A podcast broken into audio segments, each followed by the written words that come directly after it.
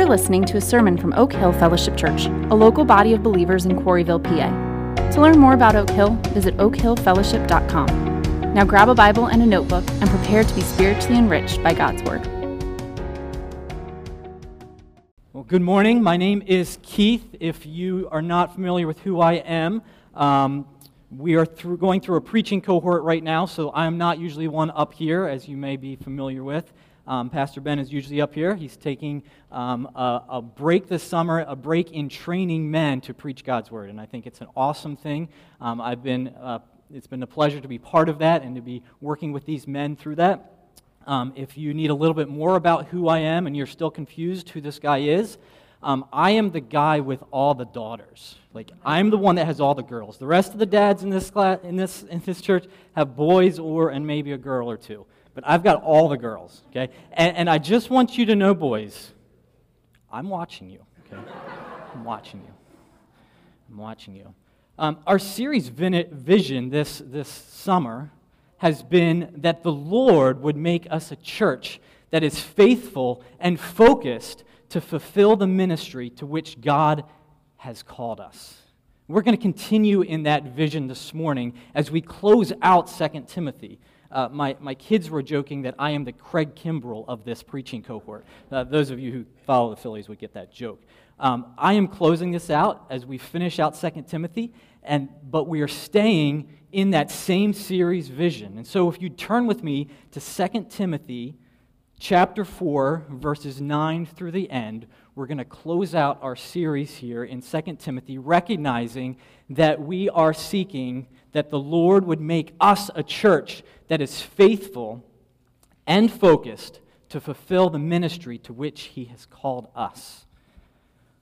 When I was a lot younger, um, back when I was probably 12, 13, 14, I don't remember the exact age, but I, I had anticipated for a long time in my life of getting to go on this journey with my dad, which was a hunting expedition. It would be my first time ever going out, rifle season, opening day, that I get to go with my dad.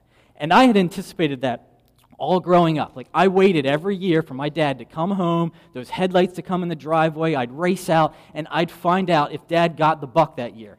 And uh, unfortunately, my dad was not the most successful hunter, so every year uh, that was a no.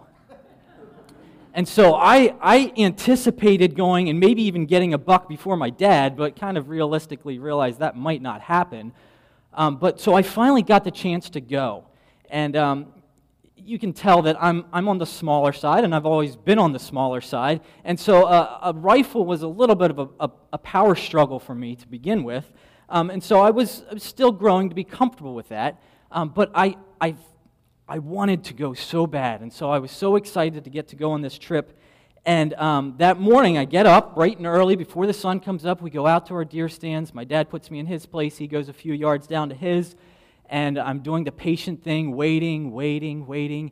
And to my surprise, I suddenly see a buck, an antlered deer, walking through the woods to me.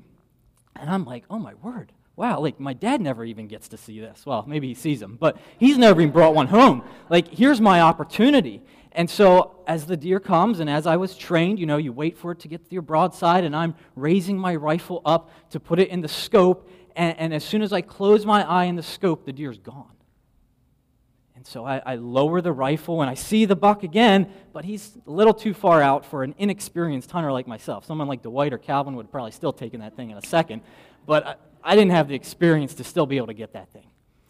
And as good humans, you know, we like to try to find excuses for why things happen. And so uh, years later, I began to realize that that my excuse, if you will, is that I was a right handed shooter with left eye dominance.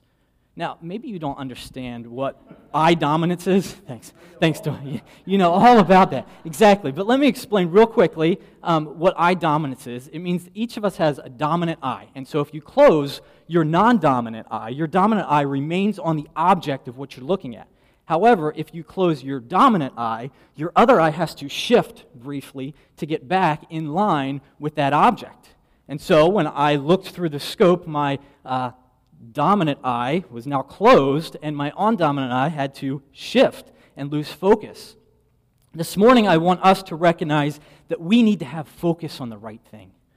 We need to have focus on the right thing. We need to keep our focus on the gospel as we faithfully follow Jesus. We need to keep our focus on Jesus as we faithfully follow Jesus. Follow along with me as I read 2 Timothy chapter 4 starting at verse 9. Paul writes these words to Timothy and to all of us. Do your best to come to me soon. For Demas, in love with this present world, has deserted me and has gone to Thessalonica. Crescens has gone to Galatia, Titus to Dalmatia. Luke alone is with me. Get Mark and bring him with you, for he is very useful to me for ministry. Tychicus I have sent to Ephesus. And when you come, bring the cloak that I left with Carpus at Troas, also the books, and above all, the parchments. Alexander the coppersmith did me great harm the Lord will repay him according to his deeds. Beware of him yourself, for he strongly opposed our message. At my first defense, no one came to stand by me, but all deserted me. May it not be charged against them. But the Lord stood by me and strengthened me, so that through me the message might be fully proclaimed, and all the Gentiles might hear it. So I was rescued from the lion's mouth. The Lord will rescue me from every evil deed and bring me safely into his heavenly kingdom. To him be the glory forever and ever. Amen. Greet Prisca and Aquila and the household of Onesiphorus. Erastus remained at Corinth, and I left Trophimus, who was ill at Miletus. Do your best to come before winter. Eubulus sends greetings to you, as do Pudens and Linus and Claudia and all the brothers. The Lord be with your spirit. Grace be with you. Today, we want to see that we need to keep our focus, keep your focus on the gospel as you faithfully follow Jesus. If we go back in, back in our context just a little bit, we see that Paul has just referred to the fact that he is finishing the race. He has fought the good fight, he has finished the race, he has kept the faith. And in order to understand this morning, we need to understand a little bit of what Paul means when he uses these words faith. What is the faith? That's the focus in which we need to keep our eyes on. So, what is that faith? That faith is in Jesus, that faith is in the gospel. Uh, Hebrews tells us that faith is this it's the assurance of things that are hoped for, and it's the conviction of things not seen. But we also have to understand that Paul was not always a man who had faith in Jesus. And so this morning, maybe you are here and, and your faith is in God, but who's that Jesus guy? Or maybe your faith's not even in God, and you're full of doubts, and you're full of questions, and you're full of um, why am I even here? How did I happen to get to this place this morning? And, and what is this faith that you speak of? And why would we have hope in something we cannot see? Well, Paul was living that same way at one point in his life. He, he, his faith was so much against Jesus that he was persecuting, he was killing people who wanted to follow Jesus. And God had to interrupt his life. And I wouldn't be surprised if God here today wants to interrupt some people's lives and wants to open your eyes to the fact that, that you can put your faith in Jesus. You don't need to doubt anymore you can put your full confidence and your full focus right on Jesus. And the reason that is, is because He's here to interrupt your life and to tell you something very important. It's the fact that, that you and I, we've all done what is called sin. We've all offended God in many ways. We've all disobeyed and sinned against Him, and He and we deservedly deserve His punishment and His wrath. But Jesus says something greater. He says, Listen, I love you so much that I'm going to take that wrath that you deserve. I'm going to take that punishment that you deserve, and I'm going to take it on myself. And if you put your faith in me, then all of that punishment is gone. And you have access to the Father. You have right relationship with God. And that's what Paul believed when God interrupted his life, when he interrupted his journey to, to kill Christians, blinded his eyes, and showed him Jesus. And he's here to do the same thing for you and I today. He's here to remind you and I of that same thing today that we need to get our focus back on the faith in Jesus and their faith in Jesus alone. Some of us need refocused. Some of us are completely turned this way. And some of us are focused in, but we need to stay focused. Keep your focus on the gospel. Keep your focus on the gospel. Why? Because we are looking to Jesus, who is the founder and the perfecter of our faith, as Hebrews 12 tells us. He's the founder and the perfecter of our faith. Paul isn't saying he fought the good fight in his own power and his own strength. He's saying he did it because Jesus is the perfecter of his faith, and the same is for you and I. We need to stay focused in Jesus. Faith Pastor Ben reminded us at the very beginning of this sermon series faith is what leads to faithfulness. And we need to be faithful disciples. We need to be faithful disciples because faithful discipleship results in some certain things. Now, we just defined what faith is, but I also want to just make sure we remember what disciple means, what it means to be a disciple, what it means to be in discipleship. It means that we're fully dependent and devoted in the things of the gospel, that we're focused on faith, that we're focused on Jesus. If you're like me, maybe you need things very simplified. And so, to simplify it as much as I can, it's following Jesus. Faithful discipleship means I'm following Jesus, and I'm following people who follow Jesus, and I'm, I'm following Jesus so people follow me because I'm following Jesus. Faithful discipleship, therefore, then results in some specific things. Faithful discipleship results in suffering in relationships. You see all these names that Paul has listed here?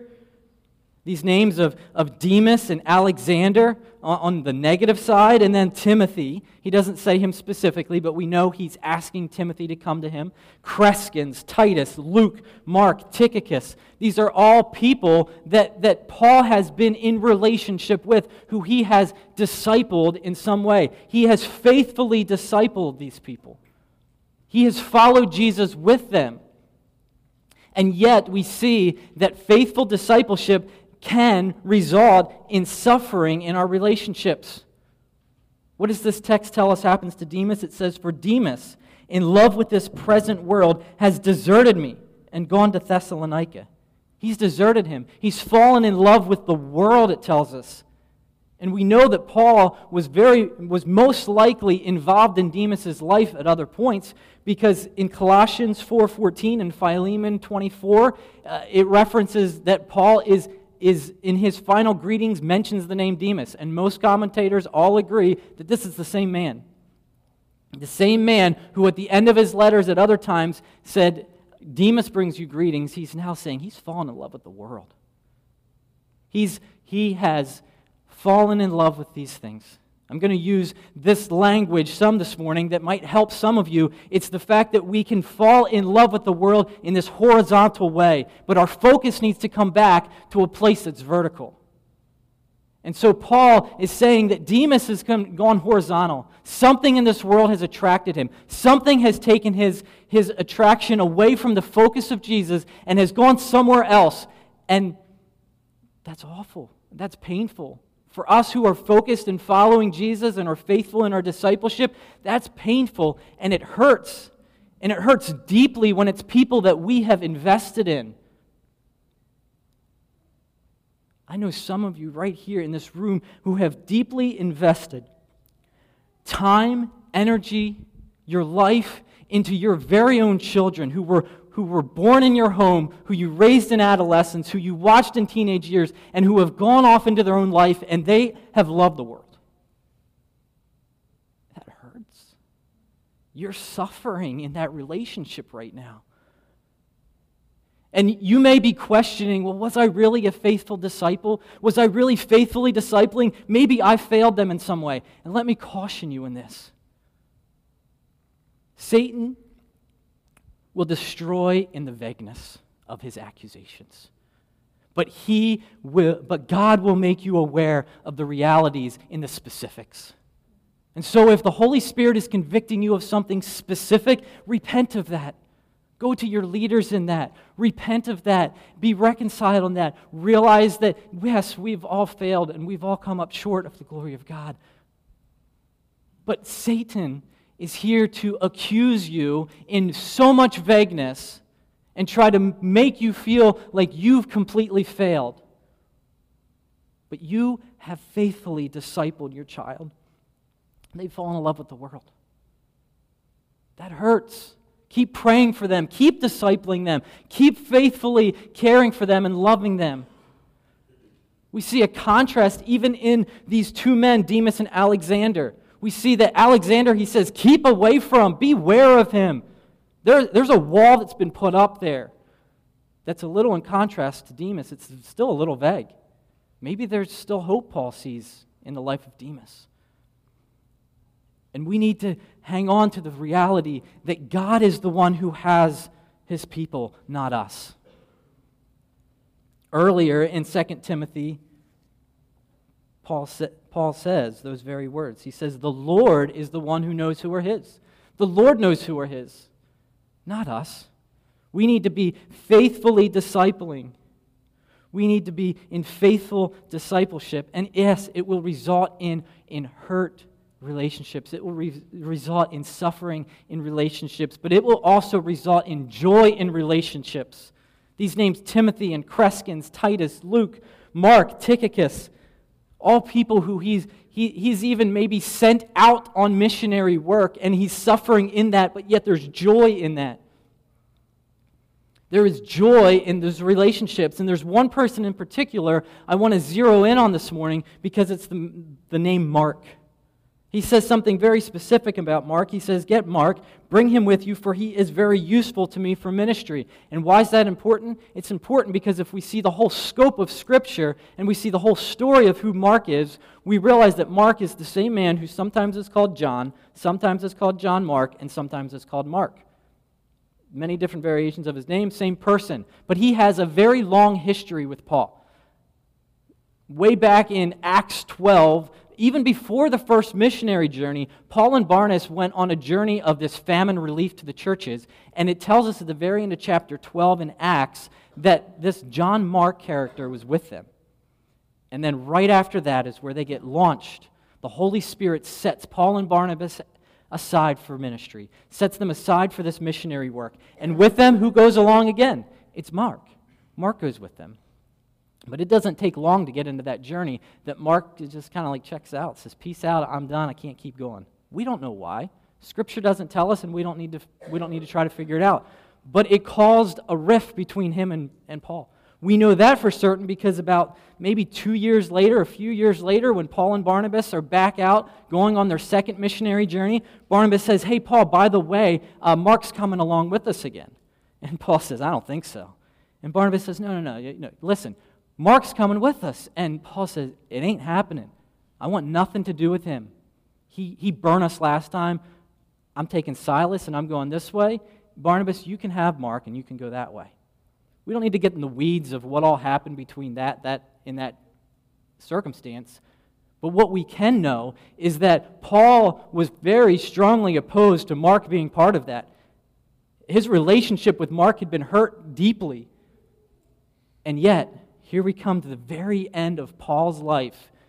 As Paul's in a prison cell, writing this, these, last le- these last words to Timothy and to the church in Ephesus and to you and I, and he uses this language, excuse me, of Mark saying, Bring him with you, for he is very useful in ministry. Not just bring him along so I can, I can lay into him again. Not just bring him along so I can, I can remind him of how he failed me in the past. Bring him along because he's useful to ministry. Remember, we are all in ministry. Remember David's, David's um, defini- definition last week that we've lost this idea of what ministry is, what minister means. It means servant, it means disciple, it means follower of Jesus. It's every one of us. He's saying, bring him here because he is following Jesus. There is joy in relationships.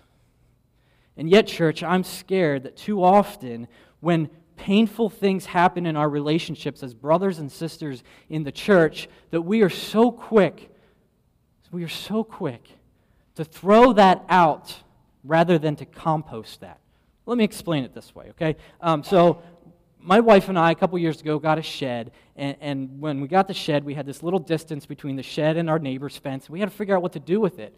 So we came up with the idea of a compost pile. A compost pile is when you take things that are scrap, you throw them in, and you turn them over and over and over again, and it turns into good soil again. See, I, I fear that too often what God wants to use to turn over and over and over again and, and to restore in relationships, we just want to throw out. We want to get rid of. We want to put the walls up. And trust me, there are times we need to put walls up. Timothy even tells us that. He says, with ungodliness, and he says, with, with lovers of self, we need to avoid them. We need to be wise in these things. We need to include our elders, our GC leaders, more mature Christians who are focused on the faith. We need to, to bring them into those conversations to help us know what that wall needs to be like. But I fear that we're too quick we're too impulsive to just get rid of that relationship and to put the wall up immediately rather than allow God to do the work of turning and turning and turning so that it can restore that relationship, just like we see with Paul and Mark and the beauty in that. Romans 12, Paul says these words. He says in Romans 12, 18, if possible, so far as it depends on you, live at peace with all. If possible, as far as it depends on you, to live at peace. Brothers and sisters, members here at Oak Hill, can we be committed to each other to such a degree that with everything possible within us, we are going to live at peace with each other, that we are going to have joy in relationships, that we are going to work to reconcile and, and, and have the joy in that relationship? You know, something very beautiful happened with my children. Uh, I don't remember how many years ago it was that we recognized that they were doing this. But it was nothing we taught them, it was nothing we trained them in. And we just happened to overhear the conversation one night after putting them to bed, and we questioned them on it, and we got the full scope of it. They began to put themselves to bed at night, and they would lay there. and they would lay there in their beds, and because there was three of them, they would say it twice. They'd say these words. They'd say, I was wrong. I was wrong. I am sorry. I am sorry. I forgive. I forgive. I love you. I love you. Can we recognize that every day we do offend each other in some way? Every day we do hurt each other in some way because we get horizontal. And can we get back vertical to a place where we are willing to say, I was wrong. I don't even know what I was wrong about, but I was wrong. And I forgive you because I love you in Christ and I'm focused vertically in Christ alone. And I forgive you and I love you. Can we be that as a church body? So that we can experience faithful discipleship that results in the joy in our relationships. You can see in the picture, did you put that up yet, Phil? You see the picture there? That's our compost pile. I have no idea what's growing out of that thing. It might be something wonderful and good, and it might be something we got to dig out even further. I have no idea. But when we compost our relationships, we have no idea what God is going to do and what fruit He's going to produce. But let's get focused on the vertical. Let's get focused on the Lord so that we can allow Him to do the work in our hearts and our lives. We need to have hearts of forgiveness. Hearts of forgiveness. You see at verse 16. Paul says this He says, At my first defense, no one came to stand by me. But all deserted me. May it not be charged against them. He chose forgiveness. In the horizontal reality that nobody came with him, he could have had bitterness. He could have had wrath to, to put against them. He, he could have chose unforgiveness. He could have held on to things against them. But he says, may it not be charged against them. He is showing a heart of forgiveness, which is part of being focused on Jesus as we follow Jesus together. It's part of staying focused on Jesus. We need to stay focused on the Lord. We need to stay focused on the Lord. Faithful discipleship requires that I stay focused on the Lord. verse 17, Paul says, But, here's the big contrast of the whole passage, but the Lord stood by me and strengthened me. It was the Lord. It wasn't Mark. It wasn't Timothy. It wasn't his mom or dad. It wasn't, it wasn't anybody else. It was the Lord who stood by him and strengthened him. What did we just sing earlier? We sang, In Christ alone my hope is found, right? We, we sang that, that here in the love of Christ I stand. I stand focused in the love of Christ. We sang, and as he, and as he stands, since curse has lo- lost its grip on me, for I am his and he is mine, bought with the precious blood of Christ. Here in the power of Christ I stand. Where are we standing? Are we standing vertically? Are we standing with our eyes fixed on Jesus and following Him alone? Or are we focused on all the things around us that we wish were happening? All the things around us that we think would bring us comfort. All the things around us in this world that we, we want to love, like Demas. We need to stay vertical in the Lord because it's the Lord who stands by us in a song that my uh, brother recently introduced me to, the chorus says this It says, I need truth instead of answers. I need faith instead of sight. I need trust when I can't find the reasons why. I need presence. Here it is.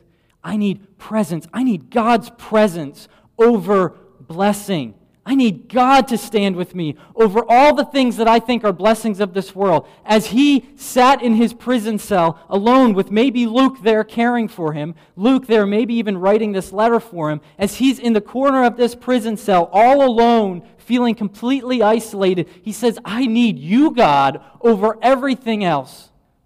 I need presence over blessing. I need promise over proof. I need hope instead of healing. What I really need is you. That's a song by Brian Fowler called What I Really Need Is You. Is that what you need? Is that what you long for? Or is that where you need to get focused back on? Do you need to get focused back on the fact that all I really need is God? All I really need is to keep my eyes, turn my eyes on Jesus. Isolation can reveal how our hearts desire to be rescued. When we're in times of isolation, it can, it can help us to see what our hearts really long for.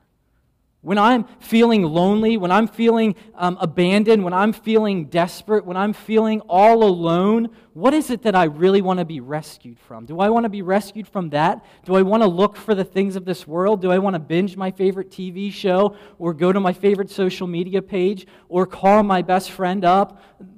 Sometimes those things might be appropriate, but what is it that I really want to be rescued from? I want to be res- or by, rescued by. I'm sorry. What is it that I really want to be rescued by? I want to be rescued by God. Because if my focus is on the things of this world that I want to be rescued by, it's going to be it's going to fail me. It's going to be fleeting. And so I want to be rescued by God, just like we see Paul. The Lord stood by him and did what? He strengthened him so that through me the message might be fully proclaimed and all the Gentiles might hear it. So I was rescued from the lion's mouth. So I was rescued by the lion's mouth, and the Lord will rescue me from every evil deed and bring me safely into his heavenly kingdom. To him be the glory forever and ever. Amen. I need to be strengthened in the Lord so that He can get the glory, so that I can proclaim the message that He wants to go out from me, even if He has put me in a position of isolation, even if I'm feeling overwhelmed by the pains of this world and I'm feeling isolated in, in this experience of life. I need to be strengthened in Him so that I can proclaim Him so that I can stay focused on Him, so that He gets the glory, and so that He is the one who rescues me, not myself, not this over here, not the things of this world. They're not going to rescue me. They're not going to rescue me. The Lord is the one who will rescue me, even from every evil deed, even from the injustices of this world. We haven't faced it here in America yet, but we all realize it might be soon, where we will be isolated. There are people in this world who are isolated because of the gospel, who are unjustly thrown in prison all alone. Are we prepared for that? Or are we preparing ourselves for that? Uh, our focus so much on Christ that if everything were taken away from me and all I had was that prison cell, that I could still faithfully follow Jesus?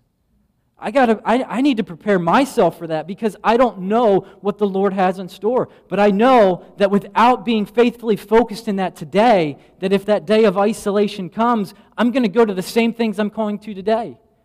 And so we need to stay faithfully focused on the gospel. Faithfully focused.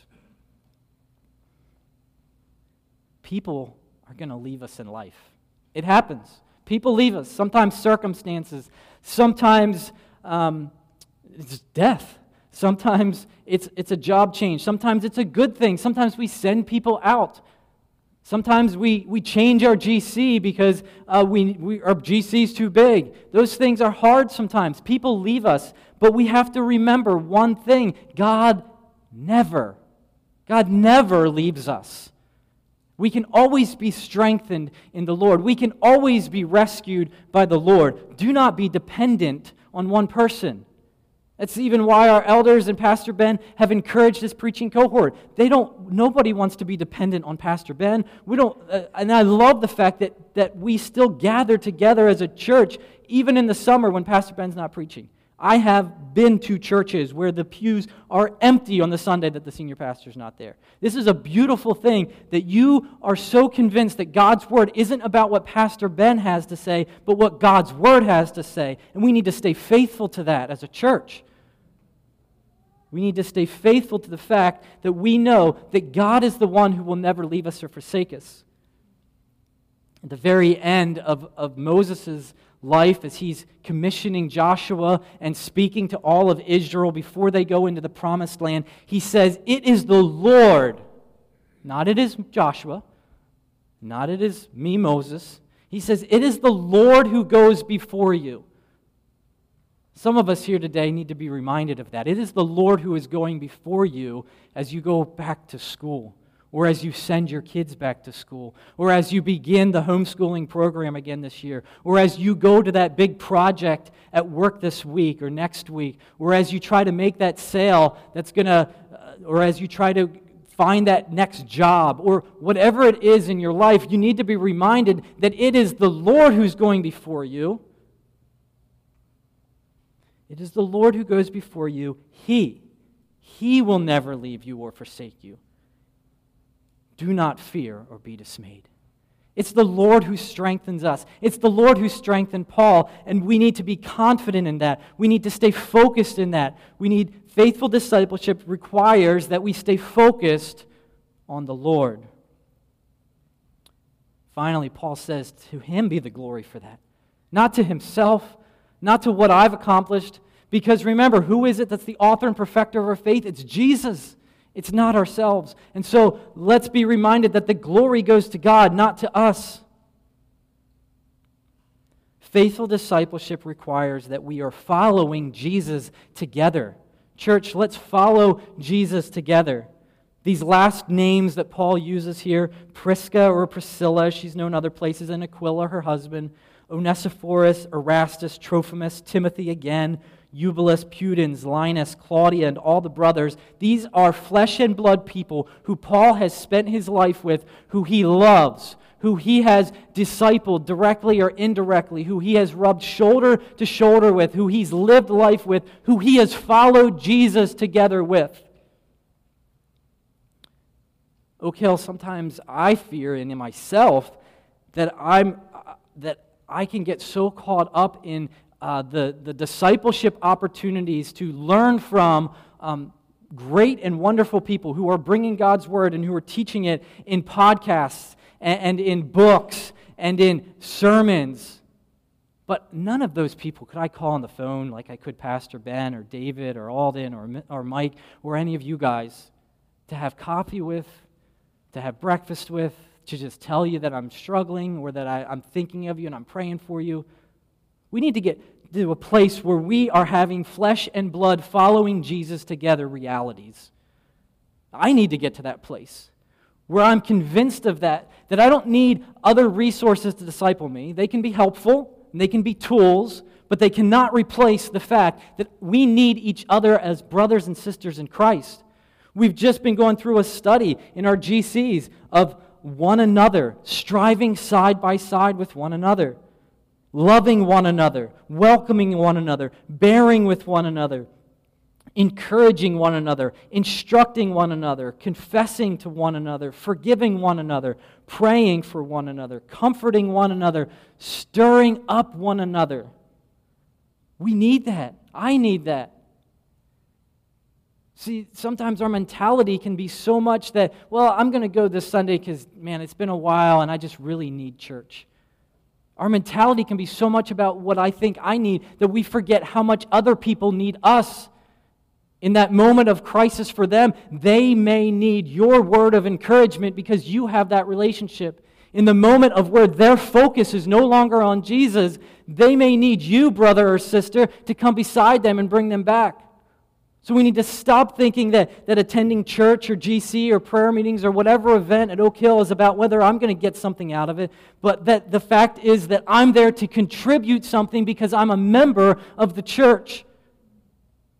And my presence is valuable to the other people because we're caring for each other together, we're loving each other together, and our lives together matter because together we need to stay focused on Jesus.